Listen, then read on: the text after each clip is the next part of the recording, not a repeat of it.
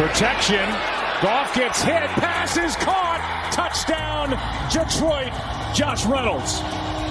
52 yards now down the middle. Caught touchdown, Jimmy Graham. Good snap, good hold, good kick, goodbye. Bears win it, and the five game losing streak is over. You know, I've been very vocal about the Lions and Thanksgiving and my opinion that maybe they shouldn't be playing on Thanksgiving. Maybe that island game with that many eyeballs is not really in the interest of the greater good. And I've had pushback from people on Twitter and other places that say, How dare you? How, how, dare you even bring that up? Why would you take that away from the Lions or want to take that away from the Lions? It's they Lions fans have nothing. Uh, why would you want to take the only thing they do have? You're a Jets fan. How dare you? To which I say, maybe you have not been thinking of it the right way. Perhaps taking Thanksgiving away from the Lions is for the greater good of Detroit. Maybe that would make Thanksgiving better. Maybe moving the Lions to the Sunday of the holiday weekend saves the state of Michigan. Think about it. Dan Hanzus is here. Happy Thanksgiving to everybody. One of my favorite days of the year. It's about friends, it's about family and being together. And I like to be with you, the listeners. Um, to talk about the first game of the Thanksgiving schedule. We got three games to talk about. And the way we decided to do it as a group was split it up. So the old Zeuser will talk Bears Lions. Uh, Marc Sessler will take Raiders Cowboys. And then Gregg will bring up the rear and handle Bills Saints from the Superdome being played tonight, 820 p.m. Eastern. So that is the setup. And let me get into this game. And this this first game is going to be remembered, of course, for what happened at the end. I mean, that is an otherwise forgettable game between two bad teams, one of them winless. The Bears on a five game losing streak, and with a coach who is, I mean, one foot out the door would not even accurately sum it up. I would say it's both feet half his torso, his entire head. It's like an arm still in the door as head coach, but he's still there now, and he gets the win, and he looks good because Dan Campbell looks so bad. Let's just talk about it. It is third and nine for the Bears, who had fallen behind 14 to 13 on a Lions touchdown late in the third quarter, uh, but they marched down the field uh, burn up most of the fourth quarter clock, but the Lions are in pretty good shape here. They're still up a point. It's a third and long for Chicago. Knowing the way that team operates on offense, they're probably playing for the field goal. Let's face it. Probably a pass short, maybe even a run. Who knows? They kick the field goal and then ask their defense to close the game out. And then Jared Goff gets to come back on the field and maybe magic happens and everybody in Detroit at that building in Ford Field get to go home happy. But you got to get off the field first. It's third and nine at the line 16, 154 on the clock. The Lions have two timeouts. They call one. They stop the clock. Then Andy Dalton comes back to the line. And then that's when things get screwy because the Bears call another timeout. It's granted by the officials. They're not supposed to grant uh, an, a timeout back to back because you're not allowed to do that. But if an official does grant that timeout, and it stops play, you have to assess a five yard penalty. Terrible. Back to back timeouts called by the Lions. You can't make this stuff up. Twitter on fire. Lions fans booing um, in the stadium at their homes. So a third and nine becomes a third and four. That's manageable. And guess what happens? Dalton converts. First down pass. And they then do what they need to do to run out the clock, Cairo Santos, as you heard, through the uprights as time expires 16 14. Chicago moves to 4 and 7, and their five game losing streak. The Detroit Lions are now 0 10 and 1. And man, I don't know. I mean, we all love Dan Campbell. The Lions fans love Dan Campbell. I mean, you, you he's really engendered a lot of goodwill, goodwill uh, because of his passion and his humanity uh, and his high energy nature. He's really everything that Matt Patricia was not. Uh, that was a dour guy that did not inspire um, passion or confidence um, from the people that he coached. Campbell's not that guy, and that's why you know, Jimmy Johnson said in the pregame show, you know, when he took over the Cowboys, that was a team that did not have um, passion. Uh, it didn't have talent.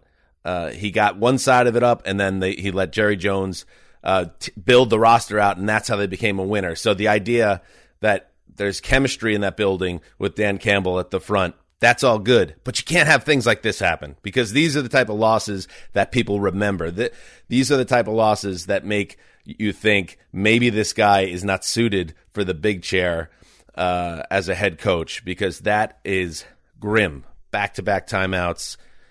And you beca- it becomes comical. I mean, that is, and as a Jets fan, I know what that's like. This is the same guy that nine years ago, Thanksgiving night, uh, watched with horror as the butt fumble um, unfolded before my eyes. Uh, it's it's one thing to be a a fan of a bad team. It's another thing when you're a fan of a bad team that also kind of embarrasses you and, and becomes the butt of jokes, the butt fumble of jokes.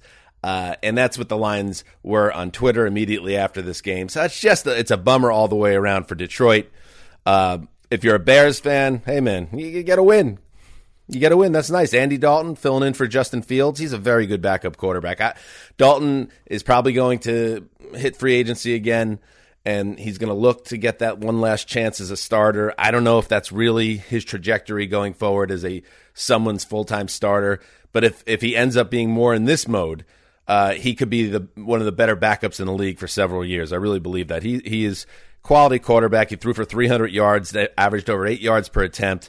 Had a touchdown pass, did have an interception as well in the end zone. It was not pretty, but in general, I think he did very well in a backup capacity and got no help from his running game. The Bears 29 carries for 68 yards. That's 2.3 yards per clip. He did get help from Darnell Mooney, who has uh, stepped up and emerged. Allen Robinson has been banged up and out of the game plan all season long. So the Bears desperately need someone else to emerge.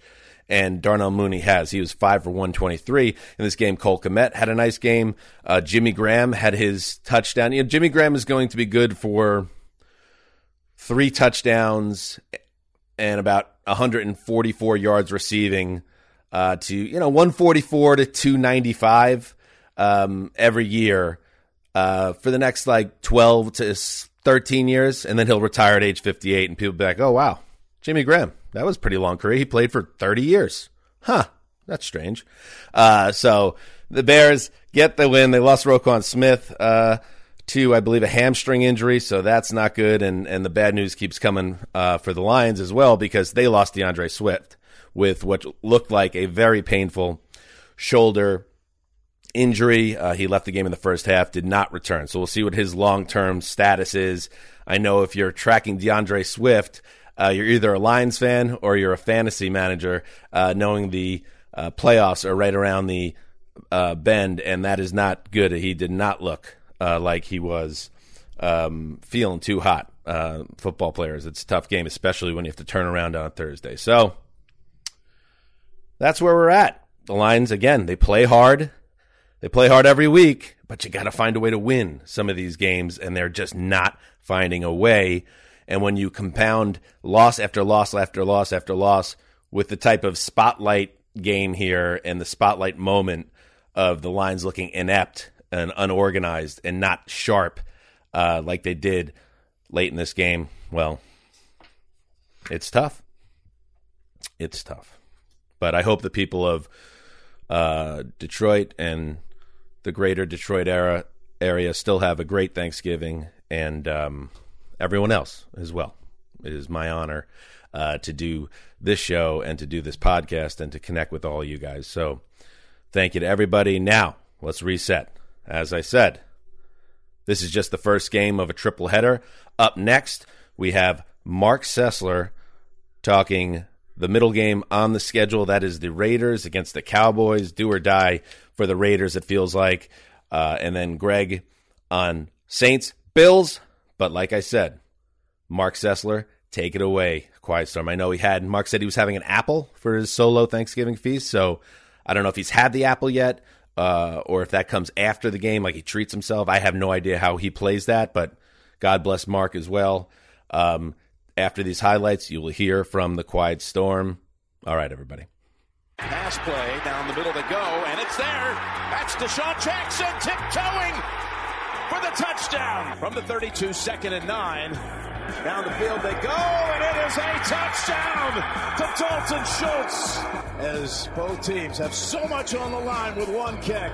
Here we go, this time for real, and it is delivered good. The Raiders win it. And those were just some of the moments from a game just packed with moments, a game that morphed into really nothing short of a thriller here on Thanksgiving Thursday in America as the Las Vegas Raiders topped the Dallas Cowboys 36 to 33 in overtime. Thank you, Dan Hanzus. This is Marc Sessler. Let's go through this game. Let's kind of unpack it to some degree. Um, we could spend 55 minutes on it if we want. I think they want me to do this in about seven. So uh, we'll do the Cliff Notes version if we can. Um, I want to start in overtime, though. You know, Dallas wins the toss. They're backed up essentially deep in their own territory. They're at their own seven. They get into a third and four situation, and it really became, I thought, the first ill advised throw of Dak Prescott in the entire second half into overtime. And He just was lights out down the stretch, but missed Noah Brown, a reserve wideout, on third and four. Underthrew him, flat out just kind of underthrew him a little bit off target. They have to punt the ball. The Raiders get it back. And I wanted to mention this because it wasn't just driving down the field to kick the game winning field goal by Daniel Carlson that we just heard. It was on a third and 18 after a big Micah Parsons sack on Derek Carr that could have been, you know, the highlight we would play. Instead, it was Anthony Brown, Cowboys cornerback, getting flagged for his fourth pass interference of the game.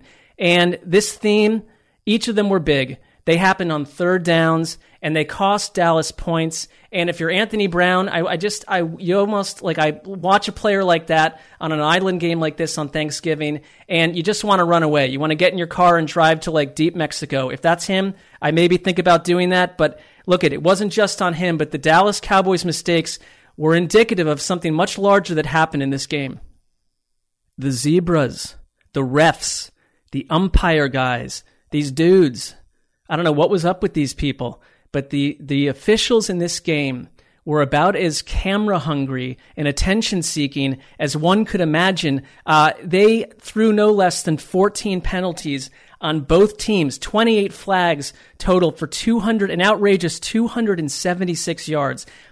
And so many of them came on pass interference penalties. And Anthony Brown, who had four of them, as I mentioned in this game, all of them on critical third and longs, third downs. Um, an early one where DeSean Jackson caught him on a deep route right into deep Dallas territory near the goal line, set up a quick Raiders touchdown. I mean, that was on him. You know, it was DeSean Jackson who opened the scoring earlier with a 56 yard catch and run. I mean, looked great on that. You know, they, they only got him a couple weeks ago. If he can do that for him every game, it helps a lot after the loss of Henry Ruggs. No way around it. Uh, Hunter Renfrow had a huge 54 yard catch late in this one as well. They really, I think, tired out the Dallas defense. They owned the ball for nearly 40 minutes, and it wasn't your typical run the ball left and right. This team cannot run the ball, the Raiders, but it was big shots. That's who they are. And Dallas let them back in over and over, but Dallas's offense as well got very hot down the stretch. It was not easy out of the gate. And you don't have Amari Cooper. Uh, there's no CeeDee Lamb. So your passing game, obviously, if you're Dallas, was completely changed coming into this. It helped to have Tyron Smith back at left tackle, but I thought they came out doing what we thought they'd do, which was try to run the ball with Zeke Elliott, with Tony Pollard. And, you know, Zeke Elliott wasn't really the primary guy today because he's dealing with that knee. They kind of gave it to Pollard, and it worked here and there but it put them into too many tough third down situations early. And at one point, it seemed like they kind of just ditched the ground game and said, you know what? We're going to believe that Cedric Wilson can do this. Michael Gallup, we already know what he can do. Cedric Wilson had a huge 51 yard grab in this. Michael Gallup, a 41 yarder. Tony Pollard, I thought, had one of the biggest plays of the game with an electrifying 100 yard kickoff return that lifted the Cowboys entirely as this thing became kind of insane to watch from the eyes it was not easy out of the gate for Dallas. I mean, you don't you don't have Amari Cooper, you don't have CeeDee Lamb. that totally compromises what you want to do with their explosive passing attack. They just didn't look explosive early on. It helped to have Tyron Smith back at left tackle, uh, but they came in doing what I think a lot of us thought they'd do against a bad Raiders run defense, which, which was try to try to use the ground game. It, it just didn't really work. It kept putting them into third down situations. And at one point, I think they just ditched that whole plan and said, let's just start throwing the ball. They showed faith in Cedric Wilson, 100 plus yards today. And Michael Gallup, of course, we know what he can do. He had a huge 41 yard grab that set up a field goal. Wilson had a 51 yarder of himself. I mean, it wasn't really until like you know, second half that these big plays started to happen. They started to form up and creep up for the Cowboys and for the for the Raiders. Both teams zero turnovers. It was a clean game on that front, not penalties wise, and a lot of holding penalties killed killed Las Las Vegas. But Derek Carr played a wonderful game down the stretch. They themselves lost Darren Waller, their star tight end, one of the biggest security blankets in the league for their quarterback, Derek Carr. I mean, he was gone by mid second quarter. Hunter Renfrow steps up with 100 plus yards. DeSean Jackson, we talked about the 56 yard touchdown, the huge pass interference. I mean, they got him a couple weeks ago to essentially mask over the loss of Henry Ruggs. Uh, you know, it, if he can give him that every week, you're fine. I, I don't think it's you're going to get that every week, but today he was huge in that game for the Raiders offense it's the kind of game that makes you wonder what the Raiders are capable of because they're now six and five, smack dab in the AFC playoff race. This was the good version of their offense. We haven't seen that every week. They can't run the ball. They still can't run the ball. It, just I I'm tired of that experiment. Although you got to keep trying, I guess. The Cowboys right now sit at seven and four. Um, you look at Washington, you look at the way the Eagles are playing, and the NFC East is no sure thing. But tough loss for Dallas. They've now lost three of four. Um, this was not a no show like we saw against the Broncos. This wasn't the limited offense we saw against Kansas City. From one angle, I think it was encouraging against it, it was the Raiders defense, but they got hot down the stretch. So I'm not totally freaking out about Dallas. It's just that it's a tough pill to swallow the way this game went back and forth over and over. And to even be either one of the quarterbacks to tumble and fall at the end, it didn't feel fair. Other things happened in this game with a thousand storylines. There was a huge fight that caused the ejection of Kelvin Joseph for the Cowboys and Roderick Teamer for the Raiders. Um, a special teams play, total madness. Uh, the halftime show was some man named. Hold on, let me look this up. Luke Combs, a country singer. If you're, if uh, if I don't, I'm not a huge country person, so attack me as you will. Um, but he was singing and drinking um, who knows what out of a red solo cup, although I'm, I, I think it was beer because he was singing about beer. Um, there are other things we could discuss here, but I, you know, I, I feel like this was essentially a save the season scenario for the Raiders. And if you're Dallas, teams have had to do this all year long. Win those games without your star players. We saw that with with the Ravens and Tyler Huntley a week ago. We've seen it almost every week, and they fell just short. It would have been a huge um, moral and tangible victory to get to eight and three without your two best wide receivers. It didn't happen today. Too bad for the Cowboys. They're still around. The Raiders are still around. Everyone's still around. Like all but three teams are alive and kicking right now.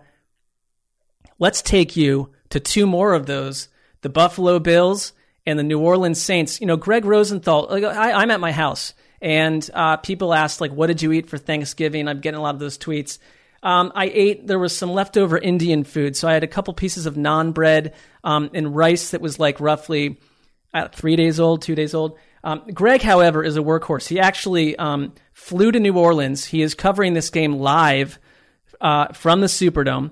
And we're going to take you right to Gregg at this point. Happy Thanksgiving. I just want to say thank you to everyone that listens to this show to this episode, to every episode, the in season, the off season. I don't care where you are in the world. We thank you. We love you. Happy Thanksgiving. Beasley in motion. Allen looking going Diggs got it. Buffalo touchdown. Stefon Diggs. Siemian scramble, throwing end zone, touchdown. Nick Vannett gets the Saints on the board. Makes a hand signal and screens it to Breida.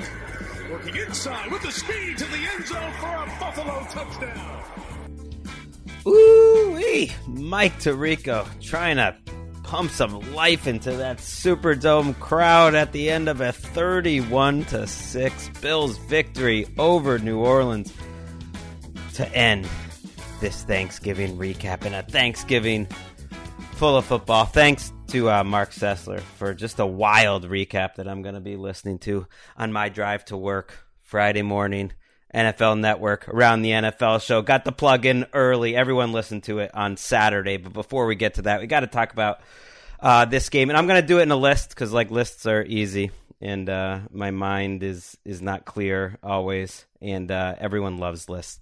And so this is going to be like 12 things if you missed the game to know or to know about you know my life on Thanksgiving. Number one, like I actually think you can take some things away from this game, and I'm going to do this 12 as quick as humanly possible. I think you can take some things away from this game from the Bills. Not that many, because this was the B team Saints, and it's getting late early for a lot of teams in the NFL, like this Saints team. Uh, but one thing I think you could take from the Bills is that Josh Allen running the ball is such a big part of the Bills solving what defenses are trying to do to them. All the defenses are backing up. They're making them go down with these long drives over and over. You need a running game to beat that. You don't really have one, but you do have Josh Allen.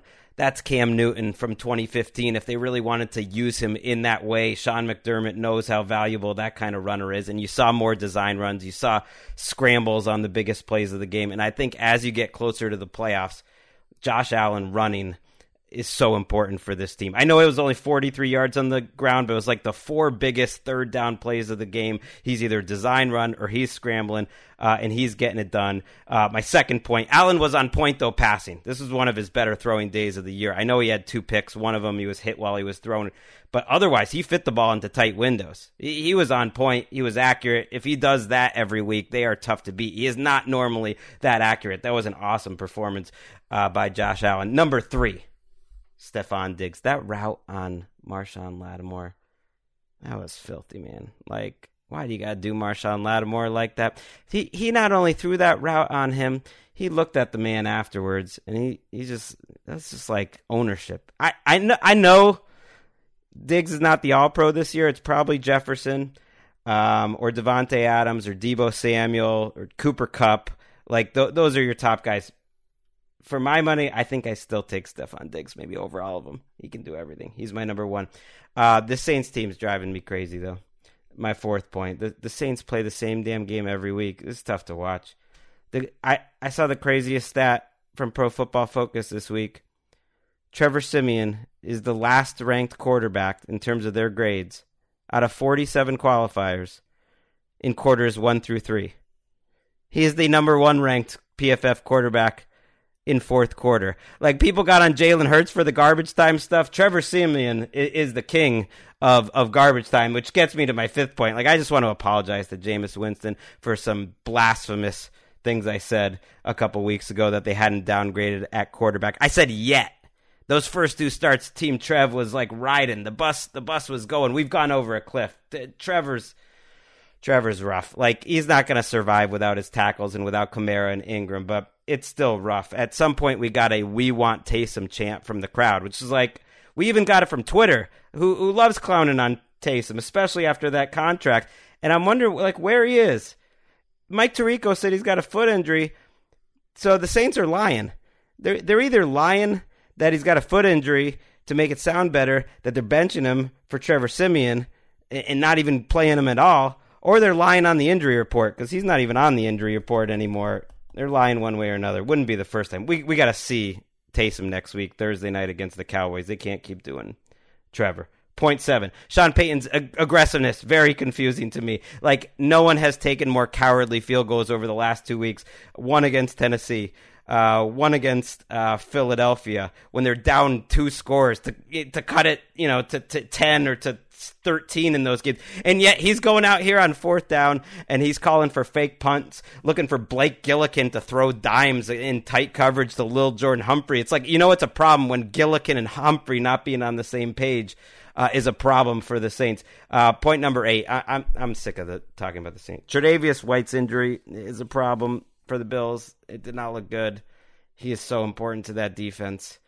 He, they are built to stop the pass. He's a great run stopping corner. hopefully it's not that serious, uh, but it looks serious. I just uh, I feel bad for for the Bills there, but I, I am happy for the Bills to enjoy this one. Uh, point nine, the Bills Mafia taking over. Never seen it happen in the Superdome uh, quite like that. That was impressive uh, to go down there and, and take over a, a, tough place to take over. Uh, again, never seen it. Pretty awesome. Point ten. I, I want a little more from Drew Brees tonight. I gotta I gotta admit. Like I know people are giving him credits. Like, oh, he he talked about you know how to throw the ball accurately, and he you know all this. It's like you would have thought he was Trent Green calling a Jaguars game for half of this game. You wouldn't even know he ever played uh, the Saints. Like it sounds like I'm being tough on him. It's his first game and all that, but you, you know you're trying to take over. It's like Philip Rivers when he was a rookie. You know, he showed up late for camp. And he's trying to take Drew Brees' job. That's Chris Collinsworth right now. He's Drew Brees. He's on his way to the Hall of Fame. This is the big time. Like you went right into one of the biggest chairs he was kind of putting me to sleep. He was barely there for a while, so I hope it gets better. Uh, point number eleven. I, now I'm into my my life, just thinking about Thanksgiving. I'm I'm so thankful for so many things, but you know, I was thankful for the moment today, and you know, it happens every Thanksgiving. You know, when my my wife Emika's just carving up that turkey, she is so good with that knife. Like she went to culinary school. I, you know, I I see people clowning everyone putting the pictures out there for Thanksgiving, their pictures. Like you wouldn't be clowning the pictures at my house. This is some culinary. Shit. Like I love my wife no more than when I'm seeing her with that knife. Mmm, some good food. And and by the way, I'm not drunk, not stoned. I'm nothing. I'm just happy uh, that my Thanksgiving is wrapping up. Finally, point twelve. Um, yeah, I had a great day. Took the kids out early, exercise. We played some tennis in the heat. It's hot out here in LA. I feel bad for everyone who doesn't live somewhere that's high, hot. Uh, I tired them out, got them chill, and then had a great day watching football. Like I said, ate some bomb ass food. Uh, and now I'm screaming to myself, alone in my bedroom, to no one. Who could ask for anything more? Uh, I hope you had a great day too.